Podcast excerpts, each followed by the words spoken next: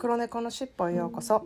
このポッキャストではアメリカ在住歴30年近くになるまーちゃんがいろいろいてよしをモットーに日々感じたことをカリフォルニアからシェアしています Good morning everyone Today I want to share some exciting news Um, I record this podcast via Anchor app, and it shows the statistic of how progress that I'm making. And as of 25 episode, which was yesterday, it played over a thousand four times, and has been listening by around 52 people, and it played in 10 countries, which include Japan, United States, Brunei, United Kingdom, New Zealand, Ireland, France, South Korea, Netherlands, and Germany. So, whoever um, you are, wherever you are, thank you so much for listening to this. And since I only speak English about a minute in each episode, I think my listeners are either Japanese people living in different countries or people who can understand Japanese. But either way, it's very exciting to find that out, this statistic. And I just want to put in my record that today um, it had this numbers. And um, I think it would be cool to just find that out later on. I'm not even sure if it's a good thing or a bad thing, but I'm just excited that there are other people listening to this. And um, I'm not sure if I would do an English only podcast, but for now, I like this style a lot, so I'll just keep going. And I really do appreciate you taking your time every day to listen to my two cents. Thank you. 皆さんこんにちはいかがお過ごしでしょうか えっと今日はあの英語でも説明したんですけれどもえっと今までのあのポッドキャストを再生された回数があの1,000回を超えたんですね。でもそれがすごい嬉しかったのとあのどれくらいの人が聞いてるかっていうこう統計が出るんですけれどもそれがだいたい52人であと10カ国であの聞かれてるっていうことが分かってすっごいびっくりしたんですよ。でまさか25回目でそんなあの数字が出ると思ってなかったし、まあ、期待も何もしてないところから始めたのでなんかどの数字であっても私多分すごい喜んでたと思うんですけれどもちょっとこれからあのどのふどういうふうにこう変わっていくのかなっていうの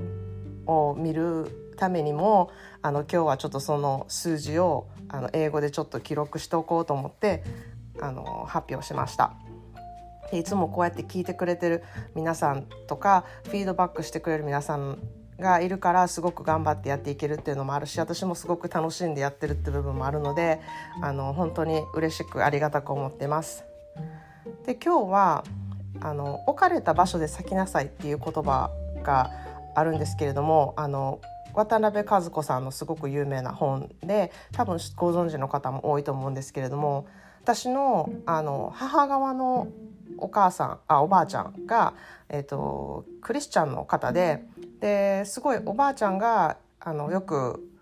あの心に留めていた言葉っていうので私そうだったんですね。で、まあ、英語で言うと「bloom where God has planted you」っていうことで、まあ、クリスチャンのこう言葉が入ってるっていう感じなんですよね直訳したらこう神があなたを置いたところで咲きなさいと言ってますよっていう感じであの捉えてるんですけれどもで、まあ、この言葉自体どんな場所どんな環境であっても自分自身の花を咲かせなさいっていう意味で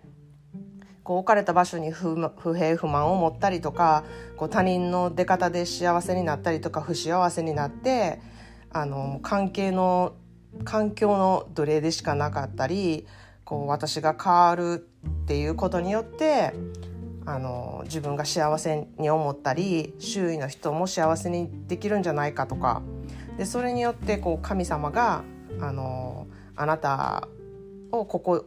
にこう上お上になったのは間違いではなかったよっていうことを証明するっていう意味でこうあの書かれてる本なんですけれどもあの私自身自分でこう解釈してるところがあるんですね。でそれはこう置かれた場所で咲きなさいって結構なんか捉え方によってはすごく試練っぽいと思うんですよ。もうしょうがないからあの我慢してそこで何とかしなさいみたいな。まあ、そう捉えない人もいると思うんですけれどもなんか私の場合はちょっとそう捉えてしまって、ん、なんかそうではないのになって思ったりもしたんですね。で、まあ、この本興味がある方は読んでもらったらいいと思うんですけれどもあと読んだ方も多分この聞いてる人にはいると思うんですけれどもあの、まあ、受け入れるってことはすごく大事だと思うんですけれども人にはいろんな選択肢があると思うんですよ。でそれはあの変えれない選択がないあの時もあるし自分がそれを選択してないっていう場合もあるしこう状況によってはいろいろあると思うんですけれどもこう自分で選択できるで前のエピソードにも言ったようにこうその環境において自分がそこでどれだけ楽しみを見つけれるかそこでどれだけ笑いを見つけれるかっていうところが多分すごくあの自分自身の力にかかってくると思うんですね。でまあそういう意味でこう置かれた場所で咲きなさいっていうのいうのもあの受け入れるっていうことではいいと思うんですけれどもそこであの避けるように自分でするっていうのがあの大事だと思うんですね。で確かにあのいろんな環境やいろんな国に住んでいるとこうその国ではできないこととかあのその国が持ってるあの社会制度だったりとかなんかいろいろ不満ってやっぱり出てくると思うんですよ。でもその中で自分で選んで自分で納得するっていうことをしていったらあの人生は結構豊かになっていくんじゃないかなと思ってあのそういうふうに捉えるようにあの私はしています。例えばうんと女性が働けないなかなか働け働きにくい環境だったりとかする国ってあると思うんですよね。でもそれを言い換えたらあの子供に専念して大事な人を育てるっていう、えっと、エネルギーに変えれるとかあのそういう考え方に変えることもできると思うんですね。で仕方がないからもうそれしかないって言ってもう子供を産むしかないこの子供を育てるしかないって思うとすごく苦痛だと思うんですよ。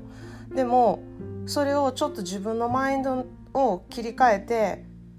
もう私はこの子育てに捧げようとかあの人間っていうものを育てているんだから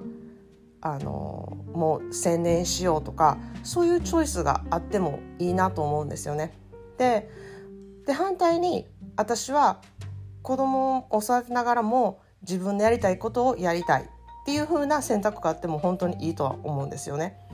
でそれでいてやっぱりこうおたあの母業も楽しくなるし自分のやりたい仕事も楽しくなるしすごくそれでパワフルになっていくとも思うのでなんかそれは本当にその人が自分で決めないといけないことでこう社会の社会がそうだからっていうのはすごく私は理由付けになってるなと思って理由付けというか言い訳になってるなっていう気が